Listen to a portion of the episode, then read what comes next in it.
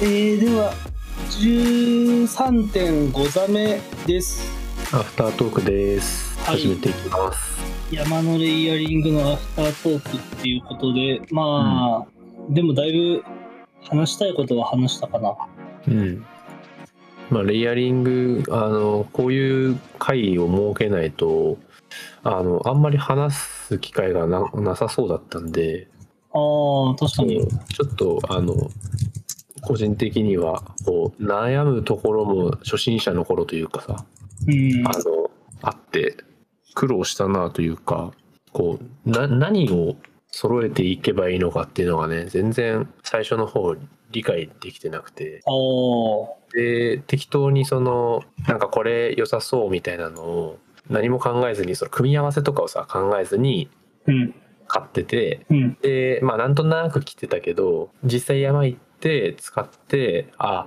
なんかこれ調子悪いなとかああそういうその現地でこうちょっとだけうんってなってこう帰ってきてのそのトライアンドエラーじゃないけどあうのんうん実地でのやって修正してみたいなのが結構必要になっちゃってなんかそれでちょっとお金かかった気がするっていうああなるほどねそうそれがねなんかでかくてあああんまりこうまあけ自分の多分なんだろう体のことをよく知るのにやっぱりそれぐらい時間はかかるのかもねしんないんだけど結局、うんうん、でもこうそういうのをちゃんと最初から知ってたらもうちょっとなんか無駄なものを買わなくて済んだんじゃないかなって いう気がねしてならないんですよね。なるほどうんちなみに何買って失敗したのうーんとねえっ、とちょっとまあメーメーカー名を言うとあれなんであはちょっとあれですけどあのここういう用途のものとかでいいけど、そう、えっとね、ポリの、えーっと、長袖のなんかウェアで、うんえっと、それ自体はさ、別に長袖のウェアって結構いろいろ出てるから、うんあの、いいんだけど、なんか若干大きめすぎて、あサイズがうん、でもなんおかうその、自分としてはもう一個ダウンサイズしてもよかった気がするんだけど、うんその店員さんと普通に話してて、あのなんか、あ、でもまあなんかあの重ね着することもあると思うので、割とその、ちょっとゆったりめでも全然いいと思いますよ、みたいなおー話を聞いて、うんあ、まあじゃあ、つって、確か最初に買ったウェアな気がするけど、うんあの、やっぱりフィットしないうんうんって、いや、でかいでしょ、みたいあな、 なってーて、で、全然着てないあらのが、ちょっと一着あって、メルカリだそうん、もう確定ですねって感じのがあったり、うん、まあでも目立ったのは本当それとかかな。あおー、とそれこそメルカリで、あの、え、これ安いじゃんみたいなので、バッて買っちゃって、でも結局使わなかったとか、うああなるほどねちょいちょいあるね。でも靴下とか割となんかうん。一応河川ので買ったけどなんていうの結構汗濡れるしあとくせえなっていうのがあってうん。使ってなくて後でモンベルとかに変えたらあ全然同じ河川でも違うじゃんとかなったりしたから、やっぱある程度ちゃんとしたメーカーのを使うっていうのは大事だなと思ったかもあ、よくわかんないやつじゃなくて。あ、そうそうそうそうそう、なんか、なんかその、よくわかんない用品店で1500円で売ってる、いや、でも聞いたことないメーカーだなとかじゃなくて、うん。 2500円ぐらい出しても、その1000円で、今後の快適だと使える回数増えるんだったら、全然そっちの方がコスパいいし、いや、本当にそう。ね。ああの、初期投資はケチるなってちょっと思ったかも。それはそうですね。あの、うん何でもそうですけど、そうね。まあ、初期投資をケチるなのそのケチらずにいいものに初期投資できるそのなんていうの選球眼というかさああ、ないもんね。そうそれが最初ないのが辛いところだよね。確かに。だからまあ今、こと登山においては、その、初期投資ケチるなと言いつつ、とりあえず最初はワークマンだったら本当に安いから、まあ失敗しても、あれぐらいならで割り切れるけど、ああまあ確かに。そうそうそう、なんか中途半端なところでさ、うん例えば、ハードシェルとかさ、よくわかんないメーカーだなって、でもなんか1万5000円だから安いし買うかって言って失敗するとさ、うん、その失敗の1万5000円きついじゃん。ハードシェルはねマジで自分のお気に入り買った方がいいよ。あそうそう。それがさ、うんワークマンだとハードシェルまで言わんけど、まあソフトシェルぐらいかな。うん。こういうのあったらなんか7000円とかで売ってるじゃん。なまあ、あ、なんなか、 7000だったら最悪失敗しても、まあ、みたいに、そうなるけど、みたいな、その、値段なり感はやっぱり、ある程度欲しいかな。まあね、側、側っていうか、その、一番外のうん。やつは、なんだかんだ自分がちゃんと、こう、気に入ったデザインで、うかんっ。こいいって思う、かわいいって思うものを、やっぱ選んだ方がいいなって思った。確かに。うん、あの、まあ、性能もちゃんと加味するけど、うんできる限り、もうデザインもちゃんと選んで、その自分が使ってて楽しいとかうん。っていうのはやっぱ大事だし、あとそ写う真、ね。写真もね、見返しても、なんか、ういん。やー確この服ええみたいなさあるじゃかに。あるあるある。ん前のあの今今ちょっとね休憩中というかあんまり使ってない2軍に下がってるモンベルのマドシェルあるけどうん。別に性能は申し分なくてあの全然いいんだけどうん。うーん色がなーっていうおー。うん紫っぽいやつなんかあの薄青紫みたいなはいはい ふ。冬のさハードシェルわかる俺のやつあわかるよ。うんあれがさ、うん、なんかね、モヤモヤするんだよね。あ、そ写うなん真だ。写真を見てると。なんかダセえな って。なんか思っちゃって、ちょっと、あの、ハードシェル欲しいなっていうのはありますね。あー。そう。だからそれだから、あの、まあ、ハードシェルじゃないけど、えっと、BC 用のシェルは、あの、パタのかっこいいやつを、まあ、ちゃんと買って、あー。あれはすごいお気に入りですね。いいね。やっぱ着ててテンション上がるものいいよね。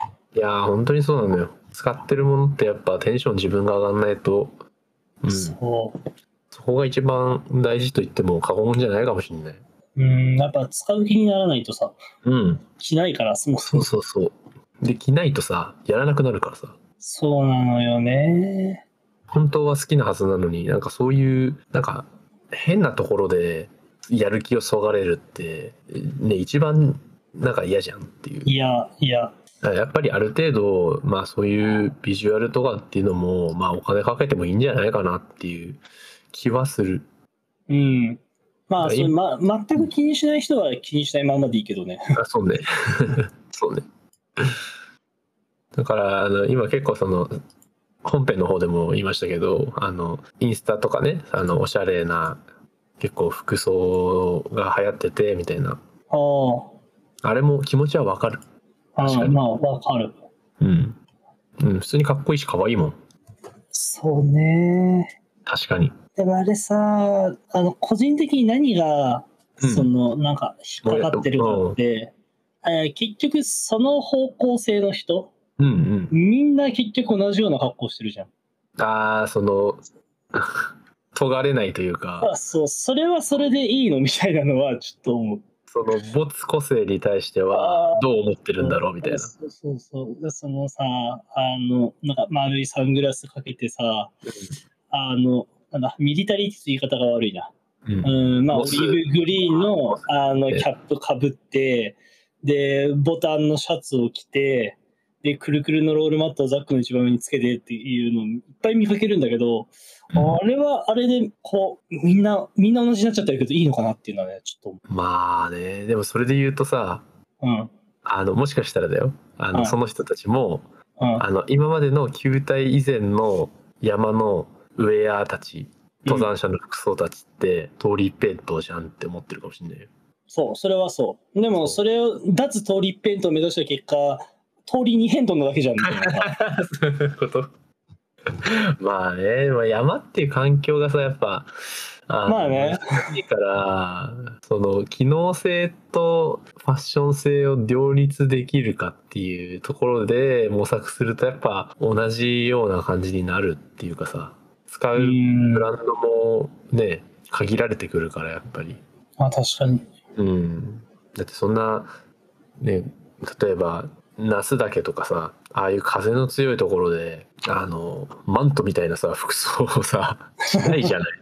まあまあまあ、そうで登山って基本的にそういうなんかこう風ではためく系はさうん。ななしでさ基本的にはそのああ、まあね。ねなんていうのスリムにこうっていうのが主じゃない確かに。だからまあその分下界のそのファッションのね風でとかっていうのを影響をあんまり気にしないで着れる服とかっていうのはまあ着れなくなるからまあ、そこでそまもそもあ制限がかかっね、てるのかもしれないけど、確逆かににどうどういうファッションだったらなんかおこいつやるなって思う感じ いや、特にはないけど、間が間が今だいぶありましたけど特にはないけど、なんかこう、あおしゃれ感を出したいんだなっていう状態で、全員がそれだと、没個性だよな、でもって思ってまあね、まあ、ちょっとこれ以上あのあれだとあの敵を増やしちゃうのであはい。あいやファッションとしてそれは否定して,、ね、してないよ、まずまずね、まあ好きな。好きなものを着ればいいと思いますが、そうねあまあファッションといえばさ、うんクライミングはめちゃくちゃファッショナブルだよね。例えばパンツが派手な色が多い。ああそういうことそう。かになまあ上も派手で、なんか原色原色の組み合わせでもさ、なんか決まってる人もいるしさ、あー確かにそクライミングウェアって確かに派手派手なう。ね多いっですも、ねなんかこう、ちょっと街っぽく別に決めてる状態で普通に登ってる人もいるしさ、うんうんうんなんかファッション性高いよね。あー確かに言われてみればかもあのあれですかねまああの登山とのその生地の違いとか、ああ、まあ面全然使うからね、クライミング。んうん、そういうところかなやっぱり、俺も今よく考えたら、クライミングパンツとして持ってるのって、青色と大体色なんだよ。うんうんうんうんうんめっちゃ派手じゃんそうなのよ。で、上が、えっ、と、緑、黄色、オレンジ、黒、白、えっ、と、なんていうんだ、グレーみたいなのがあるから、上は幅広いんだけど、で普通に下、さ、デニム調なやつとか、ブラックとか今普通に欲しいなと思ってるんだけど、うんうんうんあなんかこう、カラフルだなーって、ふと思って。確かにねデニム調のやつとかだって登山でないもんねないね、そういえば。ないね出せばいいのに。確かになんかそのデニム生地みたいなのででも実はめっちゃストレッチ効いてみたいなさね、なんか河川で再現するのむずいのかな。どうなんだろうなまあ見た目なんかプリントみたいになっちゃってダサいのかなあー、かもね。うんそれはあるかも。かもねまあやっぱクライミング自体はあの別にそんな汗かいてもっていうのがあるから別に稜線にいるわけじゃないしさ。そうまあショートピッチとかなんか特にーあとボルダリングとかねとかの話だけどね。まああの、さすがにマルチとかアルパインやる人は普通に山の服装がほとんどだと思うけど。うんその辺は結構おしゃれさん多い気がするなね、まあ、特にあの、都内とかのあの、ボルダージムがさ、うんうんまあおしゃれだから、それをそのまま外に持ち出してみたいなのはあると思うけどね。うんうんうんうん確かに、まあ、やっぱそれで言うとだからやっぱ麺ね麺麺ティーがやっぱりファッショナブルなんだろうなおそあらくー、確かに。やっぱポリのもう T シャツと麺の T シャツどっちがおしゃれですかって言ったら麺なんじゃないやっぱ、まあでもさ、結局プリントの話なのであれば、うんそれポリにも採用してもよくないって思うんだけど、なんでしないんだろあーなんでだろうね着心地う。ああ、でもほら、キャプリーンとかはめちゃくちゃ着心地いいじゃん。そしたらパタゴニアさんにキャプあ頑張ってリもらうしかなーいのプリント T シャツをもっと増やしてもらう。あのもうちょっとオーバーサイズのやつ オーバーサイズで。オーバーサイズどうなのなんか結構ボルだとさ、オーバーああサイズの T シャツー、してるのイメしージがあるか特らさ特に女の子多いよね。ね、あの、ショーパンでオーバーサイズの T シャツ着てて、可愛いよね。おいおい。ちょっと今、キャプリーンの、何を見ればいいんだろう。キャプでもキャプリーン。クールゼリーとかは、あの、割と、なんだろう、プリントされてるやつはあるけどね。あるある。あ、そう、キャプリンデイリーか。デイリー、デイリー。デイリーだ、デイリー。俺もデイリーは2着ぐらいありますけど、俺も一着は。うん。うん。ああ、キャプリンクールデイリーグラフィックシャーツってやつか。あ、そうそうそうそう。出てはいるけど、なんか違うなっていう。ねなんか、やっぱその、山とかのさ、プリントだよね。うんうんうん。なんかそうそうじゃなじゃなくてっていうのもあっていいやんって感じだよね。確かにね。あまあ、パタゴニアはあれか、あのジジブランドの主張が結構激しいからっていうのはあるかもうんうしれんうないけど、んうん。まあ一番クライミングがだからそういう意味だとカラフルカラフルな気はする。まあ、特にボルは。かな幅広いかなうん。で本編の方で言ってたトレランとかもうん。まああのなんだろうトレランのその服装のえーっとメーカーさんはい。とかってえーっと普段トレランやんないと知らないメーカーってやっぱ結構あってあ、サロモンとかとは全く別で。あ全く別で全然別であのトレラン特化のメーカうんーで、まあ、それはそれでいっぱいあるんだよねうん。でそういうところだとえっとねエルドレッソってところだったかななんかそういうところとかはだからドクロをあドのクロ。メインに据えてるデザインが多いとかえー日本初のランニングウェアブランド。なんかこうかっこいいなんかおおってなんかメタル聴いてそうみたいな 感じなデデザインが結構あったりとかして、あの、それはそれでね、見てるの面白いんだよね。あ、本当だ、ドク全ロの。然、全然なんかい、今までの山のデザインと違うわって。すごい。ドクロタンクトップ。あ、そうそうそうそう、あるのよ。わあ、なんか幼稚ケらしそうな感じがちょっと出てきた。トレランはトレランで、やっぱランの方のその文化が強いから、多分そっち側のこう、ああ。ファッションセンスの流入があるんだろうね。おそはいらくはいはい。なるほどね。それも割とトレランはトレランでまあその重ね着もうんぬんもあんまないからあれだけどああ、うん。シンプルだけどそのなシンプルな中でまあどうおしゃれにみたいなのは結構あるかもしれないねなるほどね。すごいトレラン大会行くとなんかあのすごいいろんな人がいて面白いんだよねおーあのあ確実にこの人往年の山屋だみたいなおー人から絶対もうフルマラソンとかから入ってきてる人だみたいなおーなんかねそもそも空気感があ違うんだよねほうほでういろんな人種が混じり込んでるみたいなああ、なるほど。クライミングもそんな感じだよね。あクライミングも確かにそうかもねお前トレーラーの方が幅広そうな気はするけど。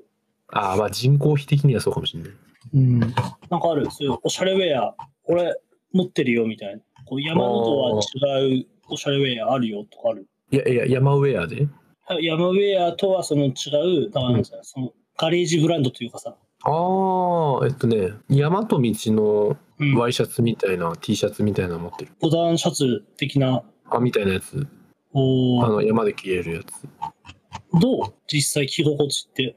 あ着心地はいいよ全然おお、いいんだ。あ肌触りがめっちゃいいへえ。から、うん、全然着ようと思うし、あの、うん。デザインもいいから、なんだろう、着着て楽しい感じはあるね。あー確かに。ただ、俺の場合だと、なんかそんなにその、なんていうの、ガレージブランドの服を全身とかザックとかまで持ってるわけじゃないから、うん。なんか、シャツだけガレージの登山お兄さんみたいああ。な。若干こう、あれみたいな。染まりきっていないぞ、こいつみたいな。 やっぱあれあ、全身合わせないとちょっとちぐはぐ感出んのうーん別になんかえダサくないみたいにはなんないけうどん。 ななんないとなんななってないと信じているんだけど、 うん。うん、あの多分全身でその固めるうん方。が、うん、じゃないかななんか違うなんか違う、ああ、そうなんだ。うん、何何かね言語化できないんだよなあれ今ちょっと、山と道見てみたけどさ、すごいね、T シャツ1枚で1万円するんだね。そうお高いんですよい高い。いや、これ、これ全身揃えてる人すげえな。やすごいよ結構財力あるよ確かに。いや、すごいわ。ああ、こういう、こういうシャツか。シャツね。トレイルシャツね。うんトレイルシャツのバンブーシャツとかにああそうそうそうバンブーシャツまさに持ってて1万2100円おおなるほど。あ、もうなんか、うんマジでなるほどしか出ないわ、言葉。 言葉を失ってしまった。うん。なんかさ、ベースレイヤーって昔はさ、やっぱパタゴニアとか、うんさっき言ったミレーネスとか、名前忘れちゃったけど、うとんかがこう高いけどやっぱ値段なりにいいよみたいに言われてたの。うん。いやおんおんおんおんとか思って、実際自分がキャプリーンとか着るとうん、確かに値段なだけあるわとか納得してたの。うん。これその倍ぐらいすんのね。いや、そうね。そう、だからす、もうなんか、なんかアングリって感 じ。うん。口あーって。あーさよかーってなる。いやー、高いんですよね。まあ、ガレージブランドだからどうしても単価高くなるっていうのはあるんだろうな。うん。それはあると思う。ねえ。大量生産じゃねえからな。まあ、あとあはどちらかっていうと、まあどうなんだろう。買ってる人の中でどれぐらいそうなのかわかんないけど、ーうん。あのまあ、ガレージブランドってさその結構自分がこうしたくて、えー、とこういうのを作りたくてあー作りましこだたっていう人が結構多いからうん。あのその思想とかに共感して買ったとああ。かだから金はいとわないって感じなんですそうねだ。から俺はこの人の思想が好きであのそうやってプロダクトにしてくれてるのがすごいいいなって思うからそれを自分は買ってるんですっていうあそうでもそれはさ割とその考えとしてはさすごい納得できるし。あ。あああ。のそうね。自分のなんていうのかな好きなものであの身を固められるっていうかさうん。まあ、俺もパタゴニア好んできてるのは品質以外にそういうの理由にあるもん。うんやっぱり。でそういうなんていうのかな自分を構成するものとしてうん。やっぱ自分が使うのはそういうところまでこだわりたいとかああ。っていうのがやっぱりあってっていうのもまあいっぱいいると思うけどねそのファッショナブル性以外にもなるほどね。まあでもなんか、いずれにせよ、お金に余裕がないとなかなかできないムーブだよね。まあそうだよね まあそれは何にせよそうなんだけどねやはり、登山は金持ちの道楽なんだな。えなんか始めた当初は別にそうでもなくねとか思ってたけどそうなんかさ、みんなそれ言うじゃん。登山って最初買っちゃったら、あと山登ってる間はタダだし、お金かからないと思ってました。ああみたいなね俺、あの、ちっちゃい頃から親に、登山は金持ちの道楽だからねってずっとなんか知らんけど言われて育ってきたから、だかあそうなのらずずっとっていうか、多分親としては3、4回ぐらいしか行ったことないけど、あでもそれが結構なんか覚えてて、覚えてるんだそう、別に親登山やってるわけでもなんでもないし、何でも ないのにああ、なんでもないけど、ななんかその、登山家とかのニュースとかさ、たまに出るじゃん。あで多分一緒にニュース見てるタイミングとかだと思うんだけど、なんか、あ登山は金持ちの道楽だからね、みたいなことを言われてるのは結構、記憶に残ってて、うんうんうんあなんか最初から金かかるっていう認識ではいたんだけど、ああ意外と、そう、ツイッターでいろんな人とつながると、登山ってもっと安くとす済むと思ってたのにな、みたいなさ、うんうんうんそう、そうって俺は毎回思うんだけど、どうなんだろうねなんかうーん見えてくるものがあんまりそういうお金とかっていうのが見えてこないからなのかなあーまあ、だからウェアが高いとかギアが高いっていう認識が多分そんなないとそうなのかもね。うん、やっぱり SNS とかでさ見えてくるのってこう景色が綺麗でとかって写真だったりとかあーなんかそういう小屋の料理が美味しくてとかなんかそういうのが結構そのインプレッション的にはさあーまあ、え得はいやすいというかはい。から多分そこの印象が強くてあーこと値段のことが頭に何も入ってこないみたいな。ああ、そういうことは安いと思ってたわけではなくて、ないけ何ども気にせず始めたらそう、そうそう結そう構何でも高えなみたいな感じ。多分そっちじゃねえかなってああ、なるほどね。あまあ、それかあの、まあ、趣味って別に何やるにもお金がかかるんだよっていうのをあんまり認識してなかった人かあ。ああ。 何でも、まあ、特にアウトドアの趣味なんて、まあ、登山に限らずお金かかるよっていう。まあそうね。やっぱり過酷っていうか耐久性求められるからね。どうしてもね確かにな。え、山と道って本店鎌倉なんだ。あうんそうそうそう東京じゃないんだね。ああまあ確かに意外っちゃ意外かうん。山道は本当にガレージのねなんか始祖みたいな イメージあるけどあ登山あ、すごいね。数店舗一応でもあんのか。えー、なるほどね。基本的にはあれ、その UL 向けの商品だけ。が多いと思うよ。ああ、なるほど。あそその例えば自分があの買うことあんまなさそうだなと思って。うんうんうん。クライミング、まあでもクライミングに使う分には問題ないか。そうだあなのアルパインとかじゃなければ。そうそうそう。それでね、俺が思ってるのは、あの、ガレージブランドっていっぱい出てるじゃん、そうやって。最近特に。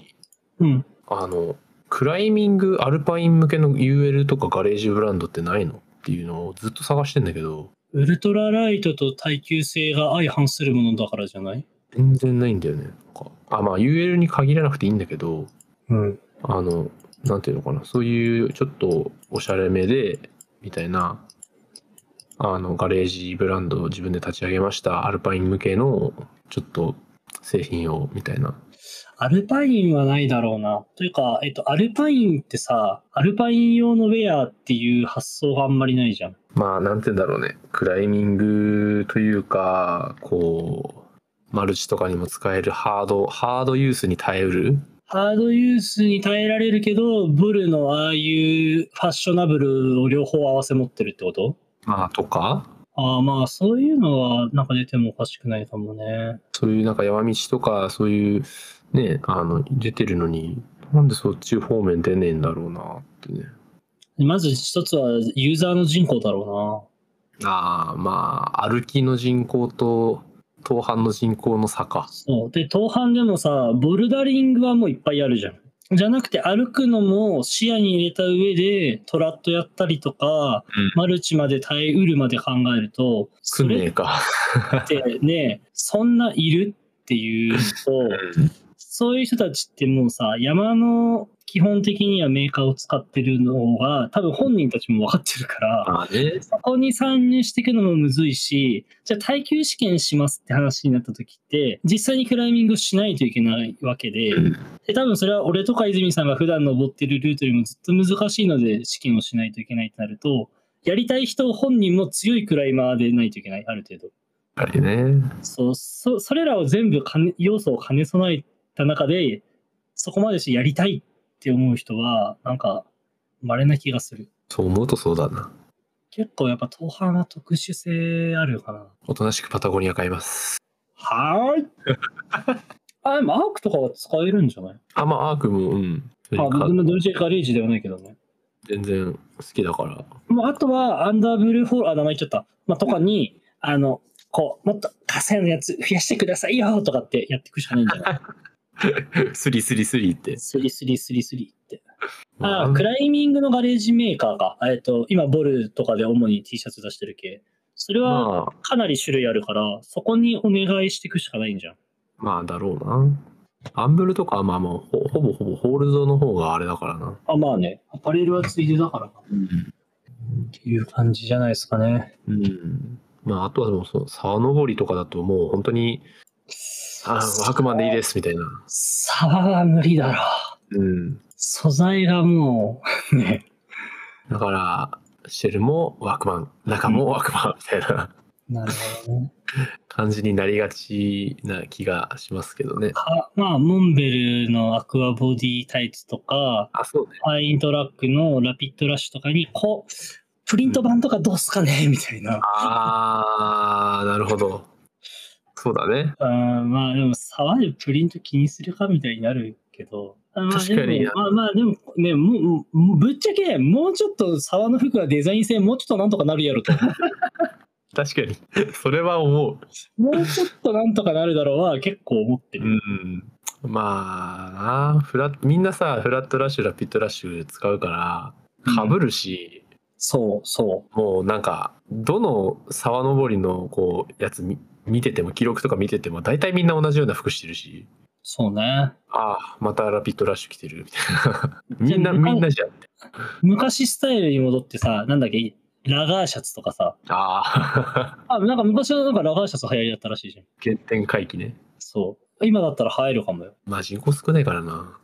うん。だから沢登りは、うん、まあこのまま粛々とモンベルとファイントラック、まあキャラバンで進んでいくんでしょうね。そう文化がキャラキャラバンってでも最近そんな出しってるんだああ、ウェア、ウェアは出してないけど、まあ、靴だあそうだね。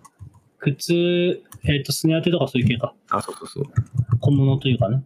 その3ブランドで日本の沢登りが支えられているという。なんか、それこそさ、3ブランドしかいないんだから、新規参入なんとかね。うん、まあ確かにね、しても良さそうな気がするけど。うーん。まあ、それも結局、沢登りの人口の話なのかな。知見がね、やっぱり。あ沢は結構増えてきたと思うんだけど、まあでもクライミングより少ないか。まあ、増えてきたにしても、やっぱり普通にその趣味登山としてやってる人が増えてるだけ、まあまあ、そうね。それはそうね。うん、っていうのはあるかもしれない。沢そうだな。沢登りだけでスポンサーついてる人ってかなり少ないもんね。だけでっているのかなあまあ大体クライミング兼ねてるけどね。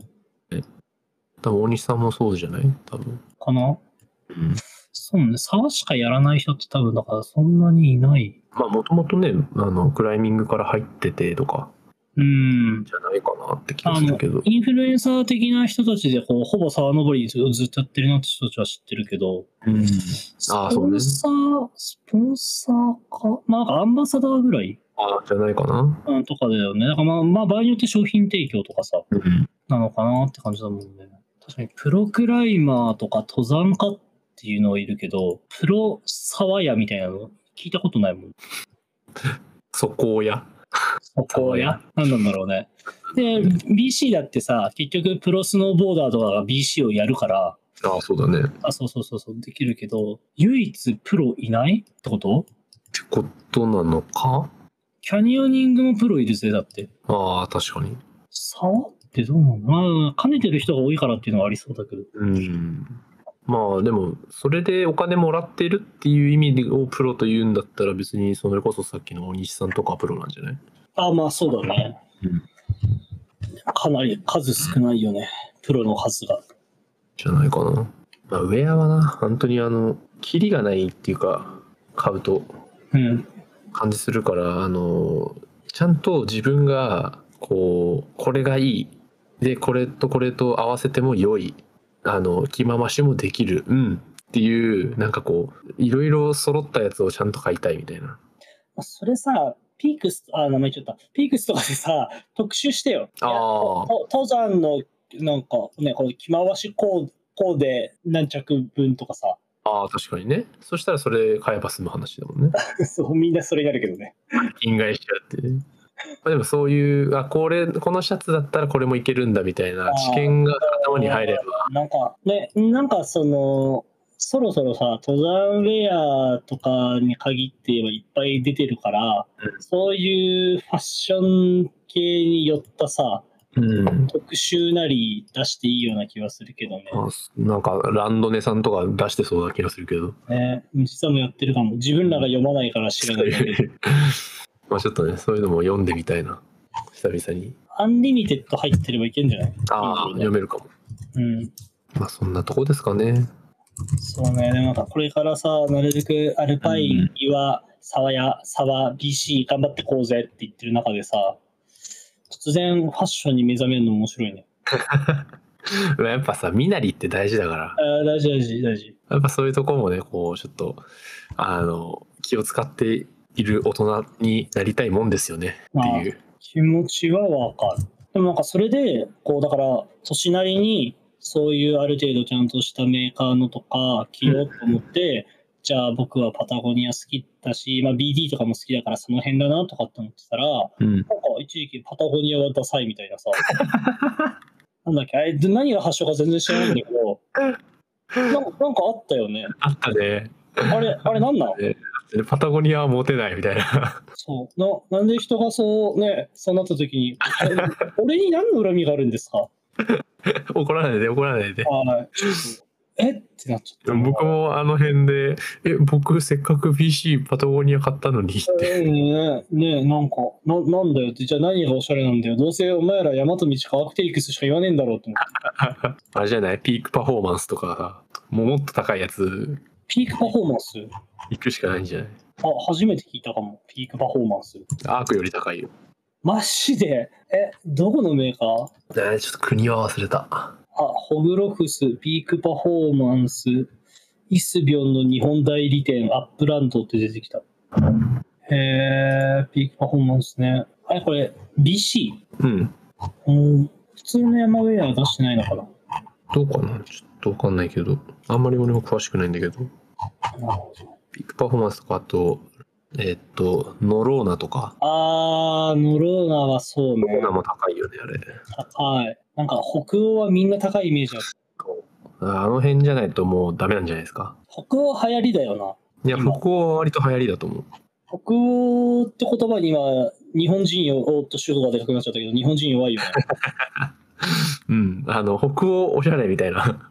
あるよね。なんかシン、シンプルイズベスト、木と緑だと思うんだけど、なんか人気だよね。そうだね。謎のおしゃれ感があるんだろうな。あるのかななんかもう北欧っていう単語気に入ってんじゃないあ、多分そうだと思う。ねえそういうことだよ。南欧のフランスさんが怒っちゃうよ。北米じゃダメだったんだろうな。うん。まあでも、アークテリクスは北米だけどな。まあ、そこまで考えてないよ。なるほど ね。五感だからね、きっと。うん。そそんななんか南インドとかさ、おお流行らせたい、おしゃおしゃれ感を出させたい、南インドに。ー。おーだ出るかな出るかな。ちょっとナートゥで無理やりバズらせるしかないんじゃないだいぶバズったけど ね。おしゃおしゃれ感はないんだよな。うんなんか情熱しかない から。そうそう。情熱の強さしかないから。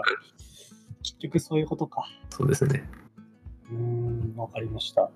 まあちょっと自分もおしゃれなウェアを見つけたら、うん。あの、調べてみますわ。見つけたら調べるとおかしいな。うんなんか、こう、お、おっていうのがたまたま見たら、これなんだろうとかはちょっとアンテナを張ってみますわ。そうね。ちょっと俺も、最近結構多いからさ、そういうのって。そうね。うん。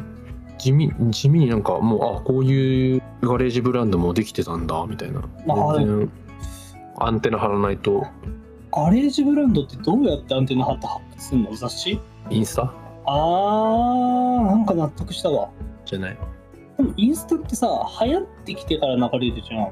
まあだからその流行り始めをその人たちがどう察知してるのかまではもうわからないあーだか、ならるほど一ね。回の登山者のね僕らは あのちょっと山ウェア初心者の僕らは、はい。うん、ちょっとそういうねおしゃれさんのあのインスタを見てでそこについてるタグを見てうん。あこういうアカウントがあるんだとあここがガレージなんだとちょっと一個いいですかはいまずですね、おしゃれインスタグラマーさんってどうやって探せばいいですか おしゃれインスタグラマーさんへのアンテナの張り方を教えてもらっていいですかえー、なんだろう。どうどうどうどうしようかな。何えじゃあなんか私の百名山とかなんかそういうタグとかあねいるんじゃあお、おしゃれそうなタグで見てみる。ない。うん。とかああ、なるほどね。わかんないけど、ああ、まあ、ちょっとタグからたどるはありかもね。そうねタグからたどるは結構うん手がかりになると思いますんで。確かに。ちょちょっと、次会った時は、なんか全身ガレージブランドになってるかもしれないけど、マジですか。ちょっと期待しておきます。待って、次会う時って再来週じゃねえか。。お願いしますすね。短い、短い、短い、短い、短い、短い。あのボーナスも入ったことですしね。まあまあそう時期的にはそうですけども。期待しております。とということで難しいはい。エンディングトークこの辺ですかね。 これエンディングトークだった。エンディングトークアフタートークか。あアフタートークね。はい。この辺じですゃかあはい次回ですね。